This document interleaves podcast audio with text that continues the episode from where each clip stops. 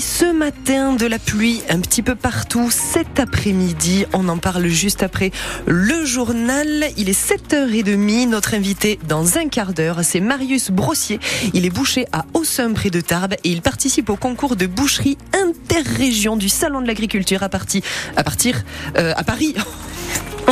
Rien ne va. À Vous Paris, allez arriver, allez. Allez, Cynthia. Allez, on y va. Go l'info Fleur Catala.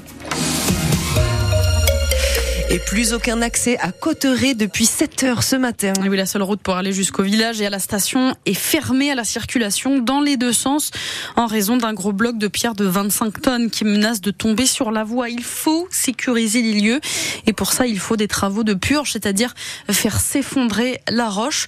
Et c'est pour ces travaux donc que le secteur est bouclé pendant vingt-quatre heures, Justine Clos. Pour l'instant, la route doit rester fermée au moins jusqu'à demain sept heures. Ça veut dire que personne ne peut passer à partir de Pierre-Fitte jusqu'à Cotteret. Si la circulation est coupée, c'est par mesure de sécurité le temps des travaux. Aujourd'hui, une entreprise va intervenir pour retirer le bloc de pierre qui menace de tomber sur la route. Une fois que cette roche aura été détachée de la falaise, place au nettoyage. Il faudra retirer tous les morceaux de pierre qui seront tombés sur la route. C'est pour ça que l'opération doit normalement durer vingt-quatre heures. Mais là-dessus, le maire de Cotteret émet quelques doutes. D'après Jean-Pierre Florence, il y a un risque que ça prenne plus de temps. On est optimiste, mais il y a quand même une petite incertitude, dit-il, parce que si la roche est tombée sur la chaussée, ça risque de l'abîmer. Et dans ce cas, il faudra refaire la route, réparer après l'opération. On espère que tout reviendra à la normale d'ici demain, conclut le maire. On vous tiendra informé, évidemment. En attendant, pour retrouver justement les informations sur cette fermeture, rendez-vous sur francebleu point f r. Malgré les annonces du gouvernement, la colère du monde agricole ne faiblit pas. Le Premier ministre Le ministre Gabriel Attal s'est exprimé hier. Il s'est engagé sur un nouveau projet de loi EGalim pour garantir une meilleure rémunération des agriculteurs, notamment sur la question des pesticides et des saisonniers également. Mais pas de quoi convaincre les agriculteurs qui ont poursuivi leurs actions. Hier à Pau, ils étaient devant le centre Total, puis ils ont visé la M S A, les services vétérinaires et Groupama également. On va revenir sur ces actions et la suite à leur donner aussi avec notre invité ce matin. Le président de la coordination rurale dans les Pyrénées-Atlantiques, le syndicat qui mène ces actions depuis le début de cette semaine en Béarn. Il sera avec nous en studio à huit heures quinze, donc tout à l'heure. Et vous pourrez réagir en direct au zéro cinq cinquante-neuf quatre-vingt-dix-huit zéro neuf zéro neuf à cette euh, mobilisation à quelques jours du Salon de l'Agriculture de Paris. Le sort des magasins Galerie Lafayette se précise. Il y avait une nouvelle audience hier au tribunal de commerce de Bordeaux pour étudier le dossier des vingt-six magasins menacés, dont ceux en Béarn et en Bigorre. Et ils seront finalement définitivement fixés le vingt mars prochain. En attendant, tout le monde est en sursis, sauf malheureusement à Pau, unique magasin où la fermeture d'ores et déjà se confirme avant d'être complètement officialisée, donc dans un mois. Des randonneurs de plus en plus inquiets face aux patous dans les Pyrénées. Ce sont ces gros chiens qu'on croise en montagne. Parfois, ils protègent les troupeaux en estive, mais aussi dans les plaines. Et quand on les rencontre, eh bien, ça peut faire parfois un peu peur parce que ces chiens prennent très à cœur leur rôle de protecteur. Si bien qu'à Bescat, un village à l'entrée de la vallée d'Ossau, de plus en plus de randonneurs se plaignent que ces chiens se trouvent sur les chemins, justement, qu'ils empruntent. Le maire de la commune, Jean-Louis Barbant, aimerait trouver une solution.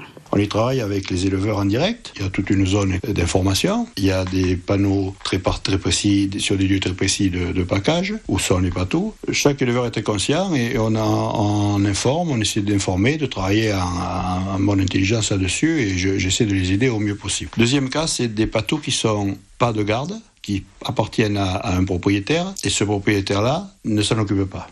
Qu'est-ce que je fais ? Je sollicite la fourrière. Depuis décembre dernier, nous avons pris une adhésion à la fourrière qui est venue déjà six fois dans le village, mais à chaque fois, le, les chiens ne sont pas visibles. Et qu'ils aient la trouille, moi je le comprends, on en tient compte. Et je veux que Bescat reste un village, un village ouvert, accueillant, et que tout le monde puisse en profiter. Alors ce n'est pas forcément facile, hein, parce qu'il faut rappeler que les éleveurs, ils ont besoin de ces patous, hein, c'est, c'est vraiment pas accessoire, surtout depuis la réintroduction des ours et des loups. La loi impose deux moyens de protection pour les bêtes, le parcage et les chiens de protection.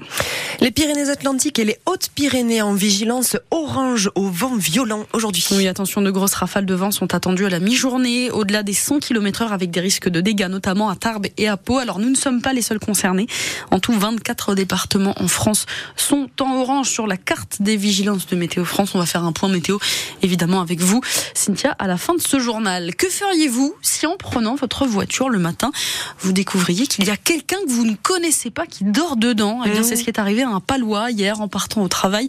Il a découvert un homme ivre dans son véhicule, boulevard Touras. Alors, pas de vol, pas d'effraction. Le, le conducteur avait tout simplement laissé sa voiture ouverte. L'homme était entré euh, comme ça, facilement dedans. La police de Pau rappelle donc qu'il faut fermer son véhicule pour éviter les mauvaises surprises. sept heures trente-cinq, on poursuit ce journal sur France Bleu Béarn Bigorre avec des milliers de personnes hier sur Soufflot à Paris pour assister à l'entrée au Panthéon de Misak Manouchian. Ce résistant communiste d'origine arménienne, panthéonisé avec son épouse Méliné. Les deux cercueils sont entrés dans le monument, leurs noms gravés sur une plaque, tout comme ceux de vingt-trois compagnons de résistance fusillés en même temps que Misak Manouchian par les nazis il y a quatre-vingts ans. Dans la foule des spectateurs, des militants communistes, des Arméniens, franco-arméniens aussi, mais également des anonymes comme Sébastien, venu assister à cette cérémonie dont il a été assez ému. C'était une très belle cérémonie, j'ai trouvé très digne. La montée des marches vers, vers le Panthéon, c'est un moment très, très solennel, très digne. Et avec, euh, avec Misak, c'est effectivement tous ses compagnons de liberté, tous ces étrangers. Et ça, ça me touche beaucoup. J'espère qu'on saura, parce qu'en France, on a cette tradition justement souvent de, euh, de savoir euh, commémorer, honorer. Euh, et puis derrière, après, il se passe souvent pas grand-chose. Donc euh, je pense qu'il faut méditer euh, la mémoire et l'action de Misak. En tout cas, l'unité, parce que je trouvais que la France était rassemblée aujourd'hui et que ça fait, que ça fait du bien de voir euh, le Parti communiste, de voir euh, les Républicains, euh, toute la France rassemblée. Donc ça fait beaucoup de bien, on a besoin de ça, on a besoin d'unité et de fraternité. Moi, je retiens la fraternité aujourd'hui. La France reconnaissante vous accueille, c'est ce qu'a déclaré le président de la République Emmanuel Macron, présent lors de la cérémonie au moment de l'entrée des cercueils, donc au Panthéon. Une centaine de personnes rassemblées hier à Pau devant la préfecture pour rendre hommage à Alexei Navalny, l'opposant russe à Vladimir Poutine, mort en prison vendredi dernier. Un moment de, de recueillement organisé avec la présence de têtes bien connues à Pau, hein, la députée Josy Poitou qui était présente, le bras droit de François Bayrou aussi, Stéphane Théroux. Le cinéma français a perdu sa doyenne. Fleur. Micheline Prel est décédée, on l'a appris hier, elle avait cent un ans. Micheline, Micheline Prel, pardon, qui a joué dans, dans Le Diable au corps en dix-neuf cent quarante-sept. Dans ses derniers rôles, on peut aussi citer euh, Vénus Beauté, à la fin des années quatre-vingt-dix, ou Tu veux ou tu veux pas, un film datant d'il y a dix ans, avec Patrick Bruel et Sophie Marceau.